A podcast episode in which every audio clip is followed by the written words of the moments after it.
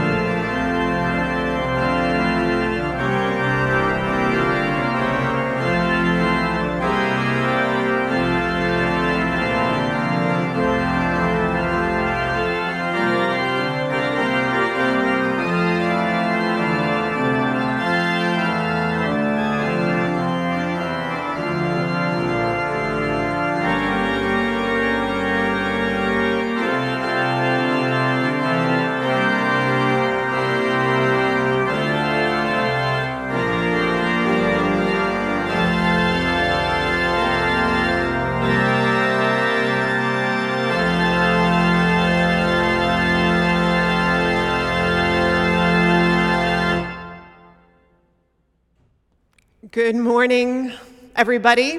Wherever this Martin Luther King Jr. weekend morning finds you, I hope you are cozy. I hope you are well. I am grateful to be in this sanctuary this morning with Eric Shackelford and Don, and with Jonathan, and with Reiko Oda Lane, because otherwise I am here completely alone. Mari Magaloni has, is one of our worship associates today. She's recorded a beautiful reflection. And Carmen Barsody was supposed to be here in person, but I believe the way she described it is she got the dreaded second pink line on the antigen test.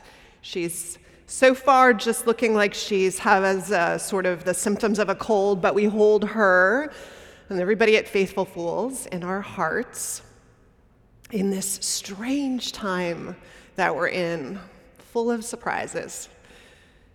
I want to thank also our incredible musicians who are banished downstairs for the time being, but are producing gorgeous music for us this morning.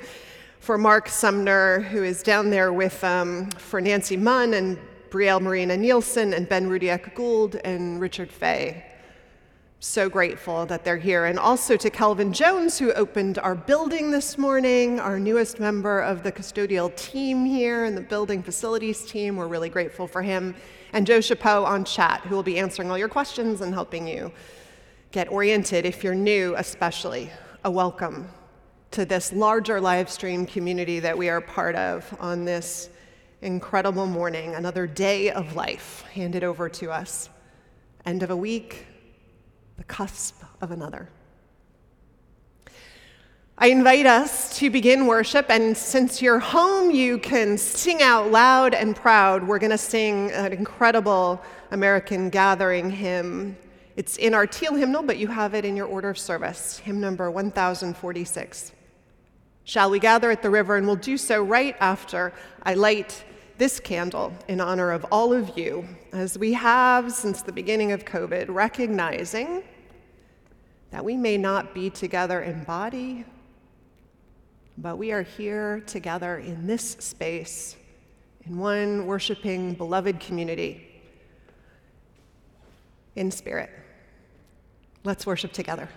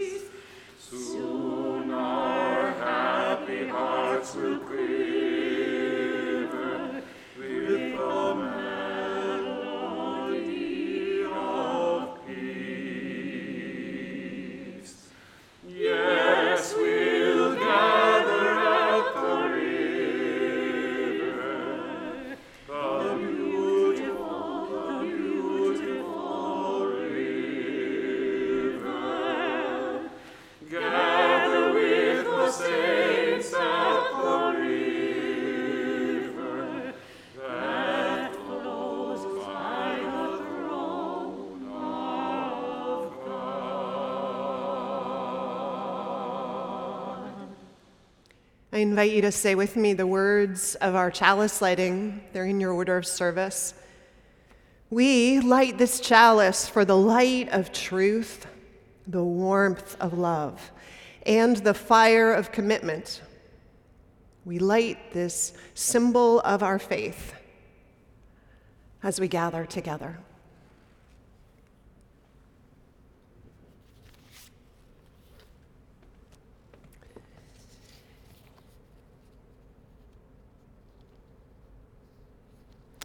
If you are joining us for the first time again, a special welcome. And I would just invite you to make it easier for yourself to follow along to download or open up the order of service so you can follow along during the service, sing the hymns that are printed inside. There's also available to you a chance to fill out a connection form, which will allow us to send to your email boxes a link to the order service and the live stream every week, as well as our Wednesday Flame, which is our set of announcements of things that are coming up in the week or the weeks ahead. Please look and take advantage of anything in the flame that interests you. There's always great programming coming up in the life of this congregation. We've gotten really good at building community and continuing to ask and answer the deepest questions of our lives and find ways to serve us, and all of it online. And also, I just call your special attention to the Zoom coffee hour, which is a chance for us to connect right after service. So please, please switch over to Zoom and meet some folks get to know them a little better. So when you show up some Sunday morning in person, you'll know some faces and names and already be connected. I want to just call out one particular announcement this morning and also explain our offering. The announcement is that, as many know who have been part of this congregation for over 30 years, this community has been one of a handful of communities that has hosted the winter shelter in the city of San Francisco. We will be adding a week this year to support the city's efforts due to some other complications related to COVID. We weren't able to do it last year because of COVID, but this year it will, re- it will resume here at church February 6th to 26th. And as many of you know, this is a time when people will enter. This year it will be men and women. Formerly it's mostly been men until last year.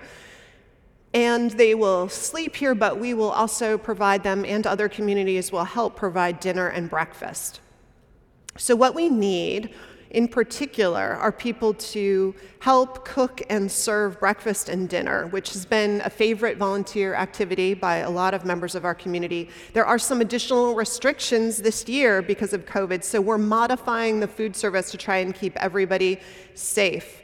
We're still going to be doing five breakfasts a week, and we need volunteers to help cook them. That commitment is from 5 to 7 in the morning on any Monday through Friday during that period, February 6th to 26th. So if you're interested, there's head chefs to show you what to do, but you show up and prepare the food in the kitchen, and then others from the winter shelter will help take it out to our guests. Please email Hannah Hart or Gordon Sherafinsky there's going to be a sign up link being posted in the chat, hopefully as I speak, so you can sign up, but also just reach out to info at UUSF, info at uusf.org if you need the, any links to make possible your volunteering. And thank you in advance. It's a great way to start the day. You actually can claim joy and service and connection by 7 a.m. And I don't know about you, but that's a pretty amazing accomplishment in my weeks to be able to do that. I also want to just call everyone's attention in advance to the offering this morning. As many of you probably read in the papers this week and last, the King family has been asking folks to support voting rights as part of this year's Martin Luther King Jr. celebration. And so our offering this week will entirely go to the Voting Rights Lab, which is a nonpartisan organization that brings advocacy and policy and legislative expertise to the work of securing voting rights. So, when we have our time for offering, or if you want to do it now, you can go to the online Vanco donation site, just pick special offering, and write this date, today's date, the 16th of January, and give your gift or send in a check. Just let us know in the memo section what it's for as we live into the request being made and a one I think that speaks to our values deeply too. So that will be our offering this morning. Thank you in advance for your generosity. That concludes our special invitations for the morning. And so I invite us to step more deeply into this hour, centering ourselves in it with breath, meditatively held and framed through our meditation on breathing. When I breathe in, I'll breathe in peace. When I breathe out,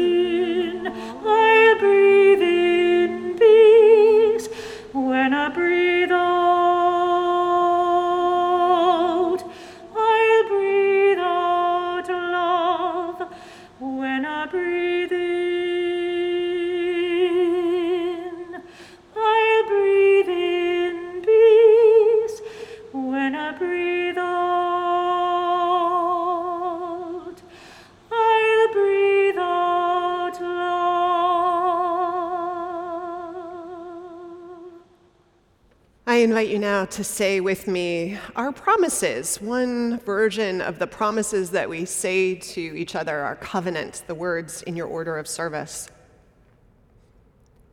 Love is the spirit of this church, and service is its prayer.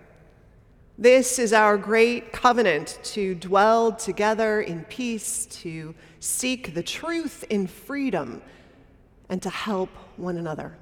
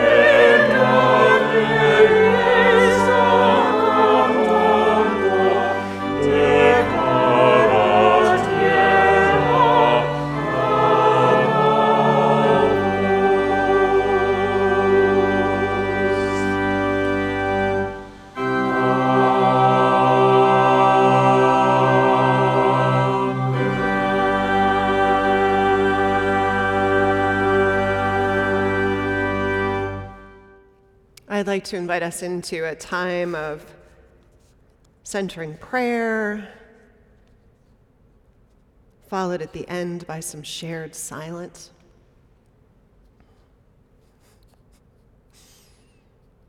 Pulling the thread through from last week's service, I begin our prayer. God, not God's name, but our name for a mystery beyond knowing, a hope not beyond hoping. For the strength that comes from within, but also shows up sometimes unbidden. For the ground breaking joy that carries us through. And the expansive connection that lets us know that we're not alone, connected, precious, loved, welcomed by Spirit into this world to unfold at our own bidding, lured into being fully, unapologetically ourselves. We give thanks. For this day, we give thanks Another dawn breaking with light, possibilities strewn about us like sunbeams catching on rocks and buildings, and all that is part of this corner of the world we claim as our own. We hold in our hearts all those struggling, even and especially ourselves those struggling with the COVID blues, for those whose losses are fresh or just rise up fresh in us, and perhaps always will. For those we have lost, for all that we miss and mourn.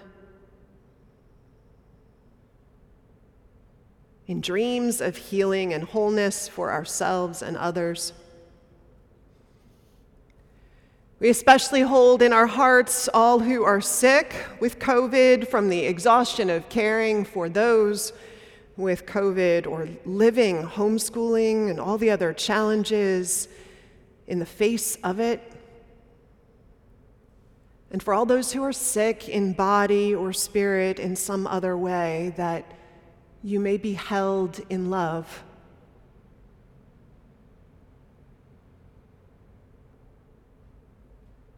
For those in Congregation Beth Israel in Colleyville,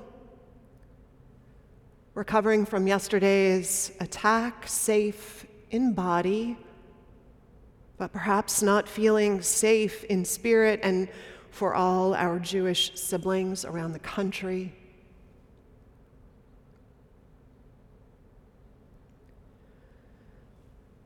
We hold in our hearts the full legacies of this day, this weekend.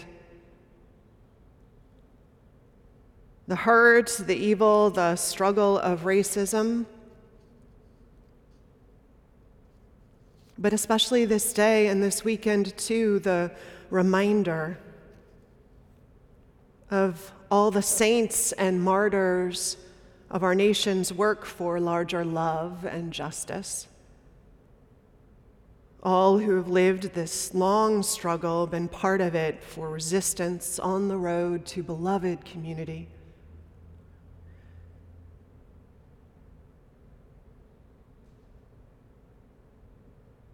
We pray in gratitude for all that has been and will be that is moving us forward through its insistent, hopeful, inspired vision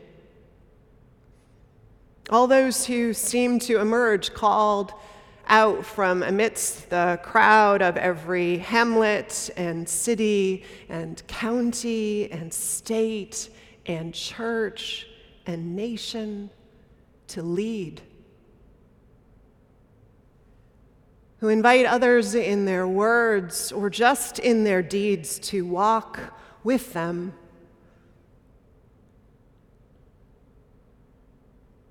In our own small or brave and commanding ways, may we count ourselves among them, rise to meet their call issued from the street corners or the simple organizing offices of today, and heard also in the voices that come out from the cloud of witnesses of those who have gone before that hover around us.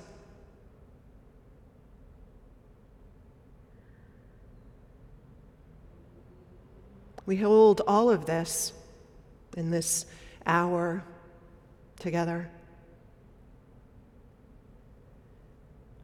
And in this moment, let us hold space and silence also for each of us to call out in our own home or in our own hearts anything else we want to offer up to be held in love by this community in all the places it reaches and the network between us that defies the limits of space. I invite you now to hold out your own prayers in name, in word, in silent whisperings of your heart.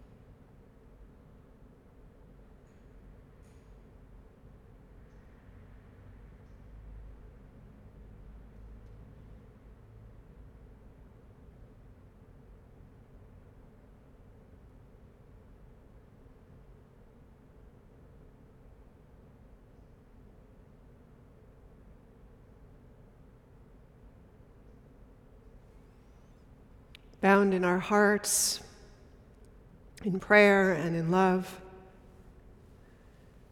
May we lift one another up in our days, easing the tide of human suffering, healing, and holding one another howsoever we can. Amen.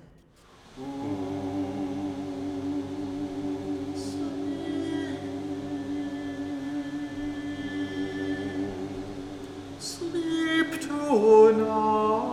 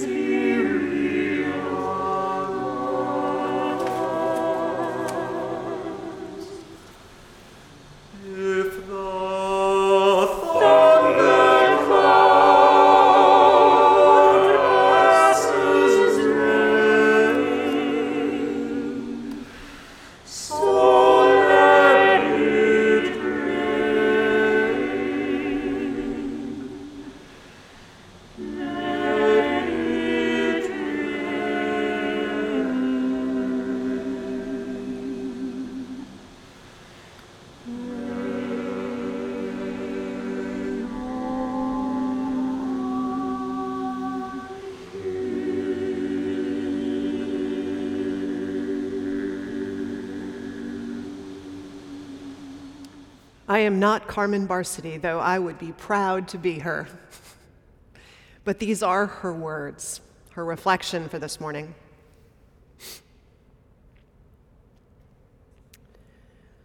Sometime last year, I gave a reflection in which I began with, I am white. I think I began by repeating it a few times to add a little weight to it. I can't remember all that I said in that reflection, but I find myself needing to say it again I am white. And what it means to have white skin is something I need to pay attention to. This past November, Selena Lane began working with us at the Faithful Fools. Some of you know Selena. She was the director of Up on Top's after school program for five years. The knowledge and connections Selena brings in terms of access to city resources and contacts to get people into housing or address issues of eviction, as well as making everyone capable and accounting in the work required, is invaluable to our work of accompaniment and advocacy at Faithful Fools. Though I have been doing this work in San Francisco for more than 24 years, I am learning a great deal from her. Within the first weeks of her working with us, Selena asked if we had lanyards with ID badges. In her short time with us, she was already engaged in complex accompaniment situations with a couple who was moving from an SRO into a new supportive housing unit.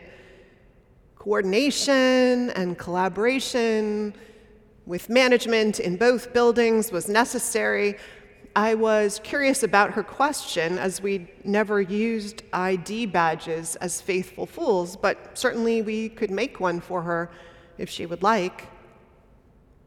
A few days later, Selena and I went together to another supportive housing unit to assist a woman who'd been referred to us as she was at risk of eviction. Selena was the one who was the main lead and had set up the meeting.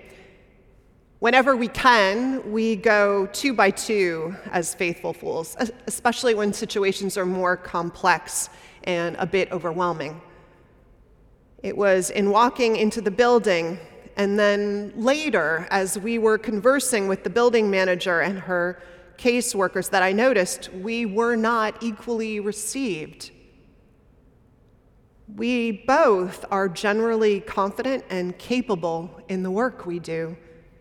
And either one of us could engage with the managers, but when I noticed that there was a deference to me, I stepped back. I had to check myself at that moment. Did I put myself forward? Did I unconsciously put myself in the customary place of taking the lead? Did I unconsciously? Hmm. We walked into the building together, partners in this mission. Who was conscious of all the dynamics in those few moments? I'm not sure. Selena carried on without missing a beat, exchanging the necessary information, and we left with a commitment to return to assist the woman needing assistance. That night, I woke up around 1 a.m., and the first words that flashed through my mind were my white skin is my lanyard, my ID badge. I had obviously been working out in my sleep Selena's request for an ID badge, as well as our experience of the afternoon before.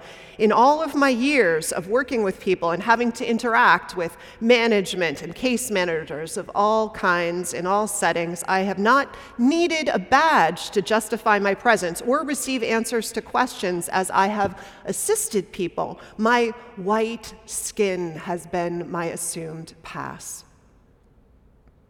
I will not ever know what it is to walk through the world as my colleagues do who are rejected or violated for being black and Asian or not fitting a gender norm.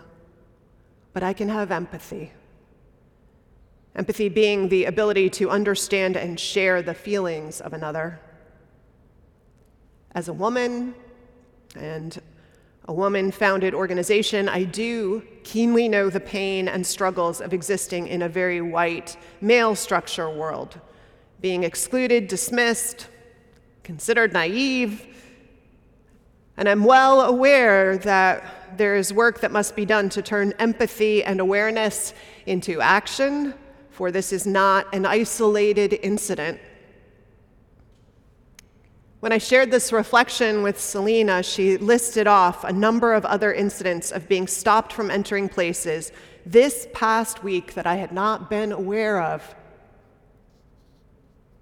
I call myself and all of us not only to notice, but to name aloud what we notice, to pay close attention to our own accustomed or intentional ways that keep others out of buildings and rooms, out of meetings and decision making processes, and insist that we correct our ways.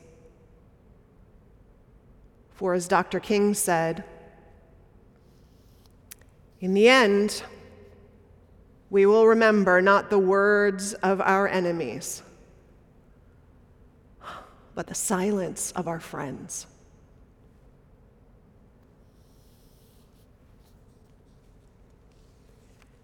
Here ends Carmen's reflection.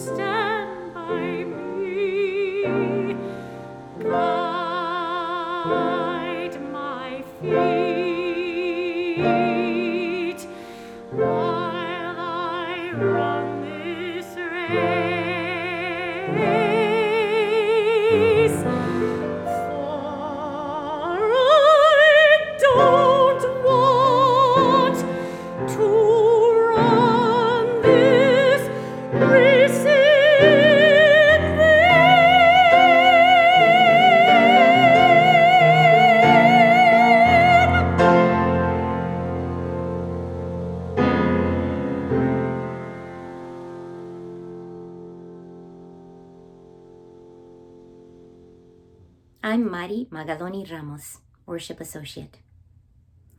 As you may know, I'm first generation Mexican American. My family lives in South Texas. To our great joy, about 12 years ago, my oldest and youngest brother's families each had a baby girl born three months apart.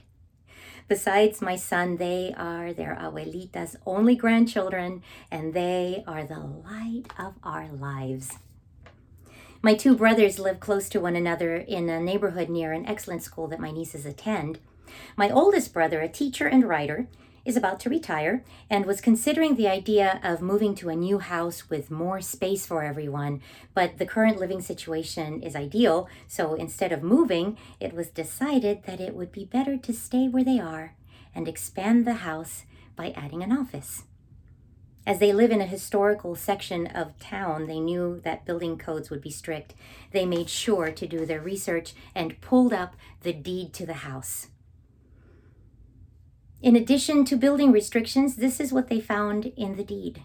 It states This sale and conveyance is made, however, subject to the following covenants and restrictions which form a part of the consideration for this conveyance.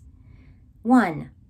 That neither the grantee nor any subsequent owner of said property shall sell or lease the same to any person of Mexican or Negro blood, except as domestic servants.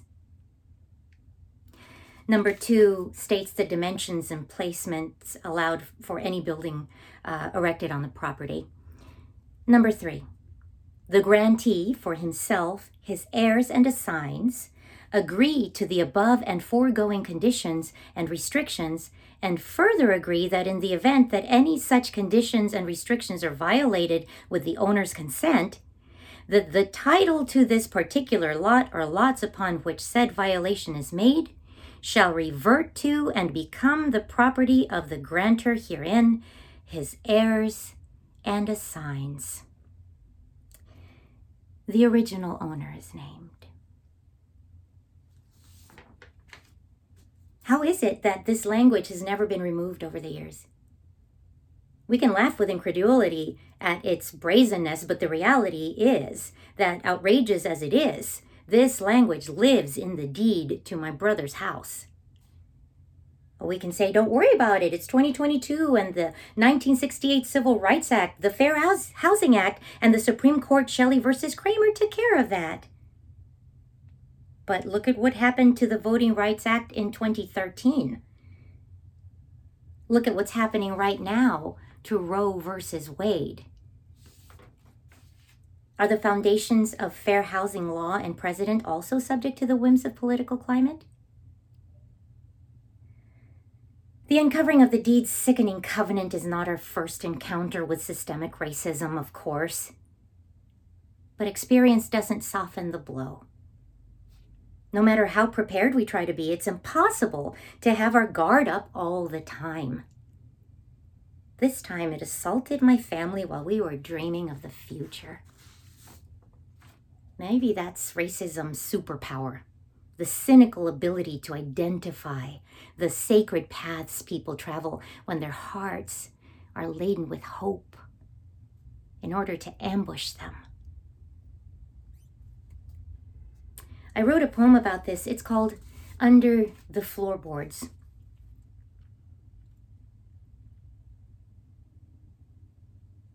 Our home is haunted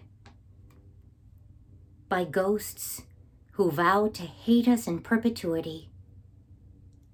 Their disdain for us so fundamental, so absolute. It is stored in the deed to the house like a strand of putrid DNA, like a curse. The ghosts are angry. They are wild and real and strong as they were in life. When our guard is down, when we sing our children to sleep, they pounce from dark corners, scratching, biting, screaming their hate. They follow us everywhere. I've seen them at the market. They haunt our schools, our hospitals, the bank.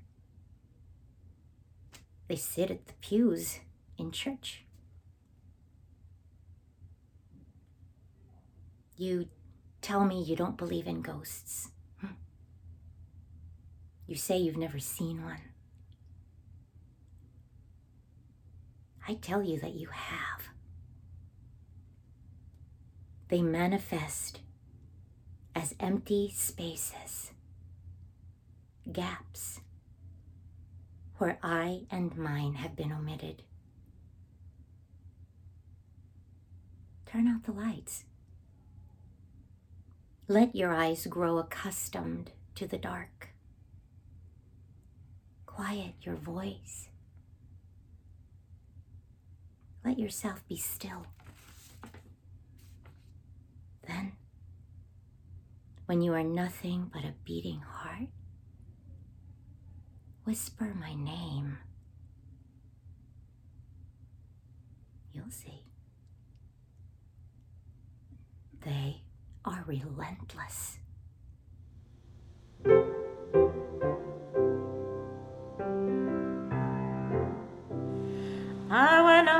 To the mountain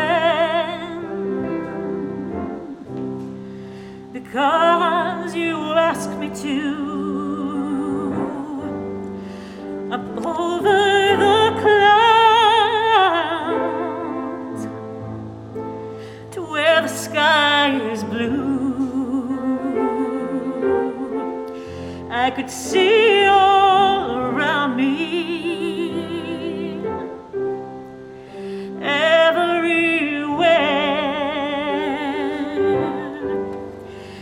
I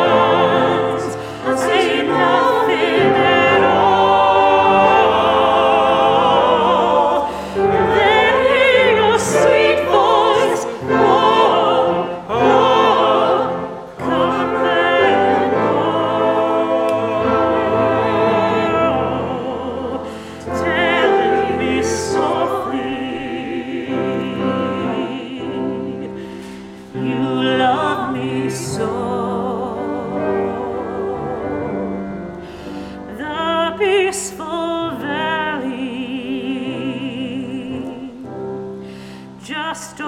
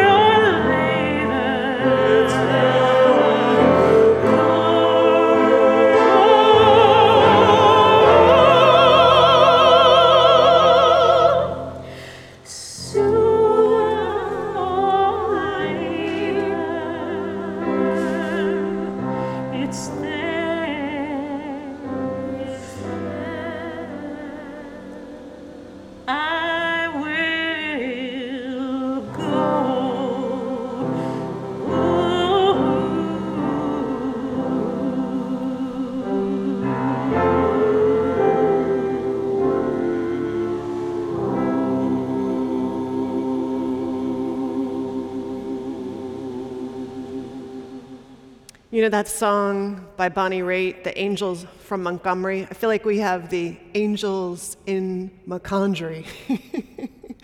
I'm so grateful. Thank you all.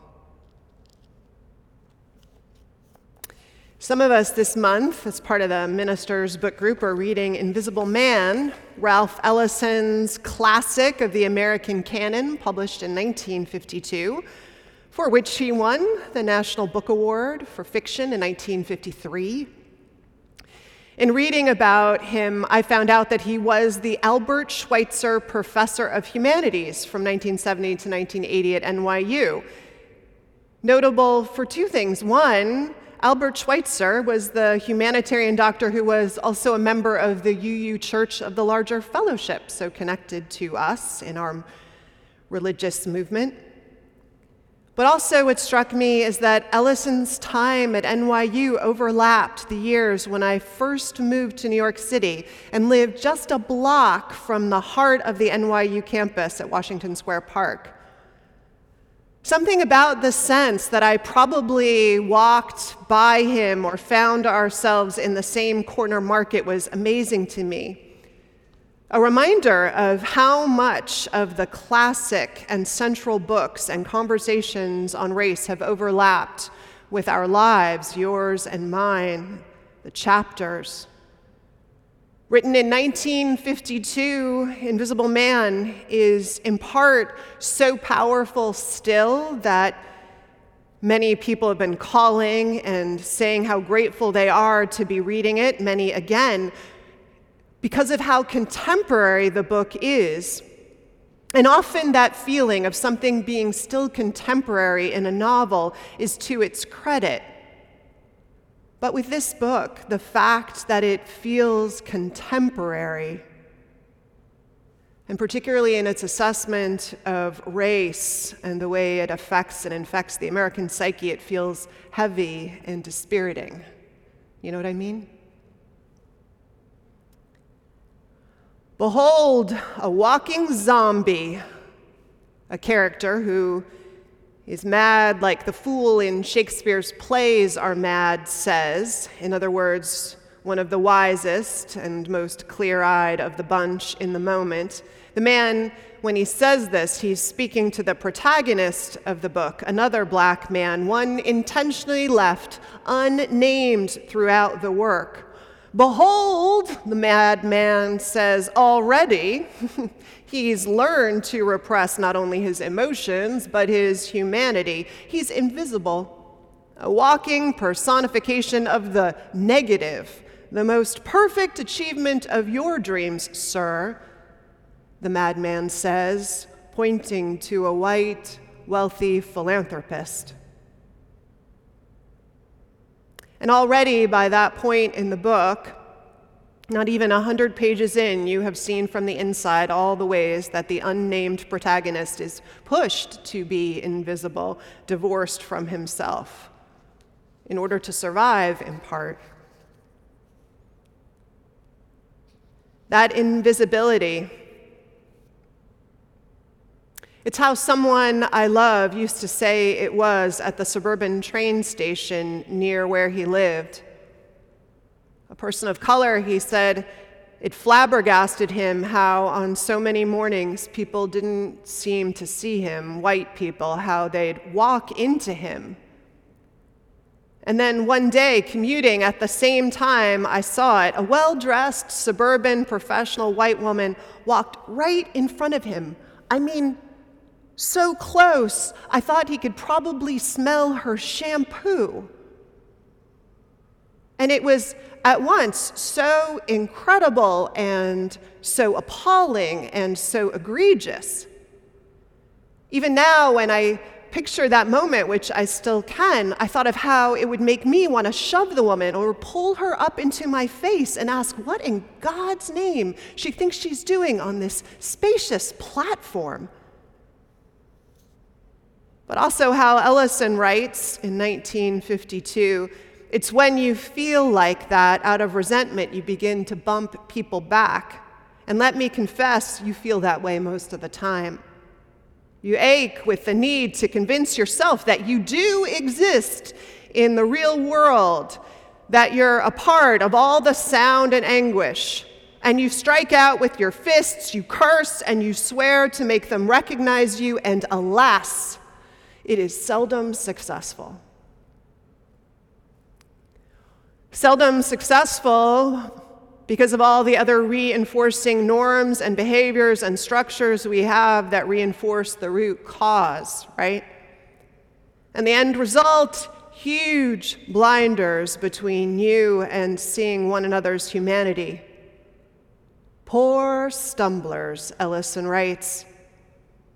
Neither of you can see the other.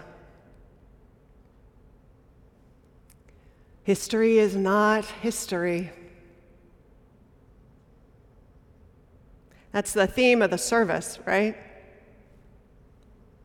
Ellison's 1952 version, pulling forward, threading through the present like the deed to Mari's brother's house with that restrictive covenant. In the one sense, just a few words on paper, but in the other, like finding a body buried in the basement. The sullying of the grace and protective veneer of anything you'd call home welcome, safe.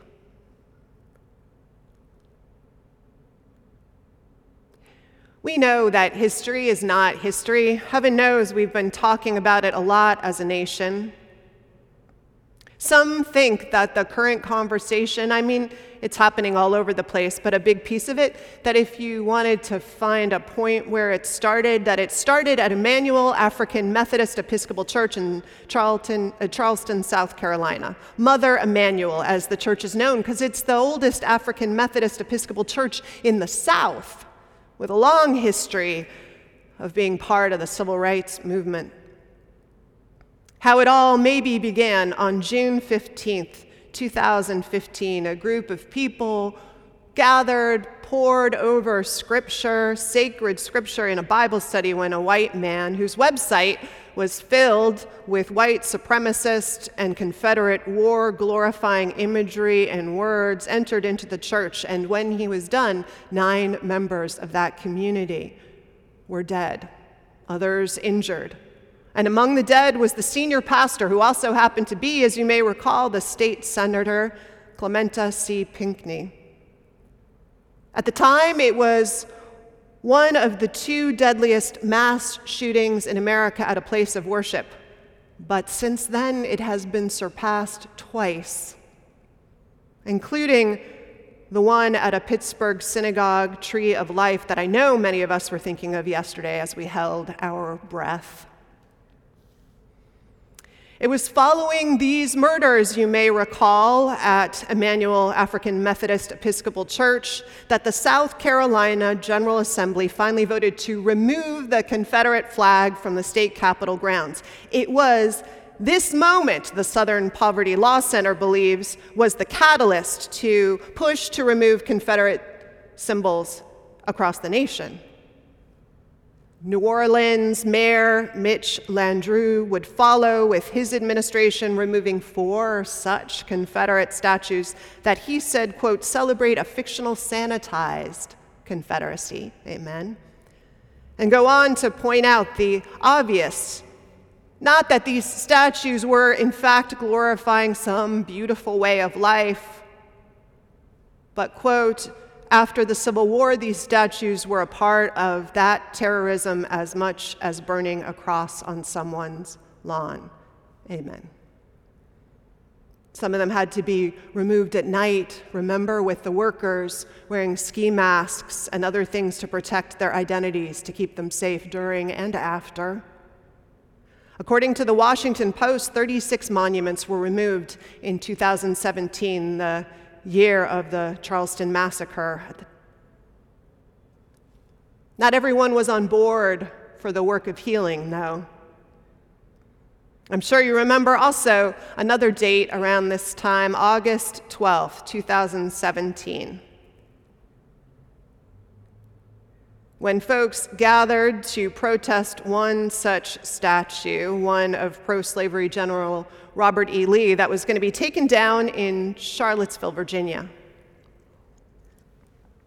And so hundreds of neo Nazis, white nationalists, and Ku Klux Klan members gathered in what was one of the largest white supremacist rallies in US history one that also ended in violence as one white supremacist man in a car mowed down counter protesters, ending in many injuries in a horrific moment, the images of which none of us will forget, and the death of one such counter protester, Heather Heyer. Strangely, after that, there was actually a lull in 2018 and 2019 during which, get this, only eight monuments to the Confederacy were removed from public places in America. In 2019, the Southern Poverty Law Center, who's now doing a report periodically under its Whose Heritage project, noted Three years after the Charleston Massacre, 1,747 Confederate monuments, place names, and other symbols are still in public spaces both in the South and across the nation. This includes 780 monuments, more than 300 of which are in Georgia, Virginia, or North Carolina 103 public K through 12 schools and three colleges named for Robert E. Lee, Jefferson Davis, or other Confederate icons. 80 counties and cities named for Confederates, nine observed state holidays in five states, and 10 military bases. All the memorials in the United States valorizing the Confederacy, a secessionist government that waged war to preserve white supremacy and the enslavement of millions of people, they write. Amen. More recently, though, spurred by the murder of Breonna Taylor and George Floyd, the effort to remove these statues has been renewed, and in 2020, 94 were taken down.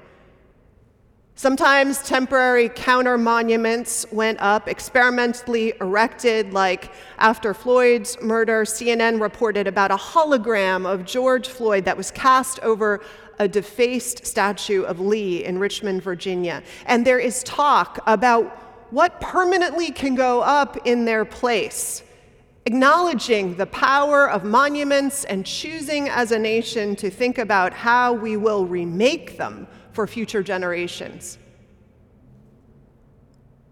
In the 1981 introduction to a reprint of his book, Invisible Man, Ralph Ellison wrote, quote, There is no hiding place.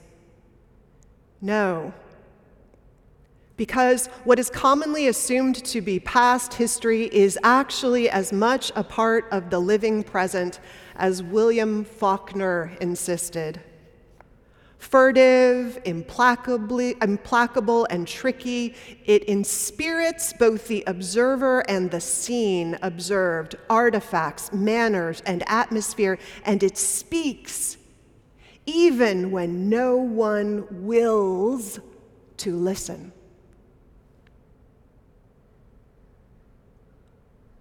Which is to say, history is not history. It is a restrictive covenant written in black ink and hatred at the bottom of a house deed, right? It is found in an unguarded moment, etched into the foundations of what you'd hoped was your dream home, but reminded resides still in a nation on menacing ground. History is not history, right? It's the lanyard that you need to wear to try and be heard and seen despite all of your qualifications and expertise. Though none of that will break through the diminish- diminishment that white skin would give you free of charge, no qualifications necessary, irrevocable right of birth. History is monuments to hate and evil that have to be taken down at night. It's synagogues and churches with histories of liberation. Places people who are diminished in the world find resilience and reminders of their true value, God given inherent worth and dignity, but are held hostage in and shot under attack And maybe it's also, isn't it also the woman at the suburban train station in her fancy shoes and pearl earrings who violates your space as if you didn't have any, because to be honest, she doesn't see you still, and how that marks the beginning of your day, reminding you of who you are to those who still disproportionately shape this nation world we live in unexamined biases reinforced in a thousand filaments that bind us, even if we will not wish to hear them, as Ellison says, that bind us tooth and claw, heart and soul. Ibram Kendi writes In 1967, Martin Luther King Jr. admitted, quote, We've had it wrong and mixed up in our country, and this has led Negro Americans in the past to seek their goals through love and moral suasion, devoid of power. And Frederick Douglass wrote Power concedes nothing without a demand. It never did, and it never will. When Mari and I were checking the history of restrictive covenants, trying to understand whether and how her brother and we were protected against them, all of us as a nation, we had to reach out to a lawyer, to Rochelle Fortier Wadibia, to help us unpack it. And in the debate, we were wondering are we protected by the Supreme Court ruling of Shelley versus Kraemer or the Civil Rights Act, the Fair Housing Act of 1968? That was passed after King was murdered. But then I thought about it, and in a larger sense, it didn't really matter, did it? I mean, whether it's one or the other, both can be undermined by those who are put in power, either in Congress, who I think can remove legislation that has been put in place, or who are put in the Supreme Court by a president who's elected, and those people in the court, those justices can reverse precedent, can't they? So, to Mari's point, just as we're learning in the debate about Roe v. Wade, the right to bodily reproductive self determination by women, a right, a protection can be given, but also perhaps taken away. So, not surprising then that King's family has asked that on this particular weekend, tomorrow in particular, that there be a call for no celebration without legislation. They're arguing that Americans not honor this day, but honor King through action to protect the right to vote because of all it protects.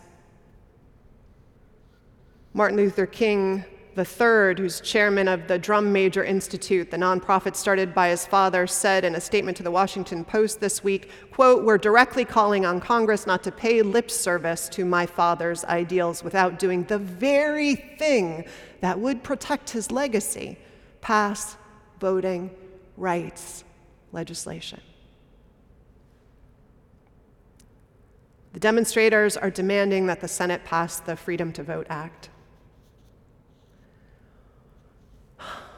You know, I know there are folks who say that politics and religion shouldn't overlap, and Sunday morning isn't a place for talking about legislation. And I, I see the point, the attention we want to pay to all that. But legislation protects and enshrines all kinds of biases, right? and gives all kinds of evil the sheen of legitimacy and the weight of institutional enforcement. So, religion, our religion, lives or doesn't in part in Caesar's realm. And the cost today, what we're talking about, of course, is human invisibility, suffering, a culture that sanctions hate, and nothing less than the soul of a nation still. Why? Because history is not history. Not yet. May we make it so. Happy Martin Luther King Jr. weekend, everybody.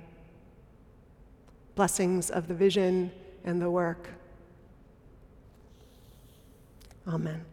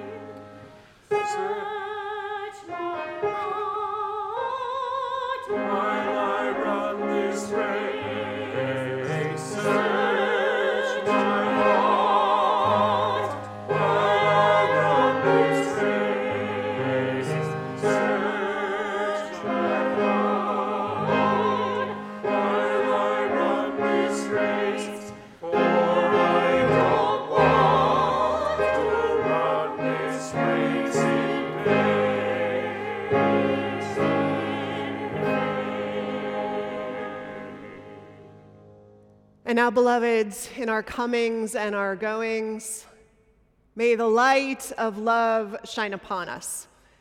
Out from within us, be gracious unto us and grant us peace.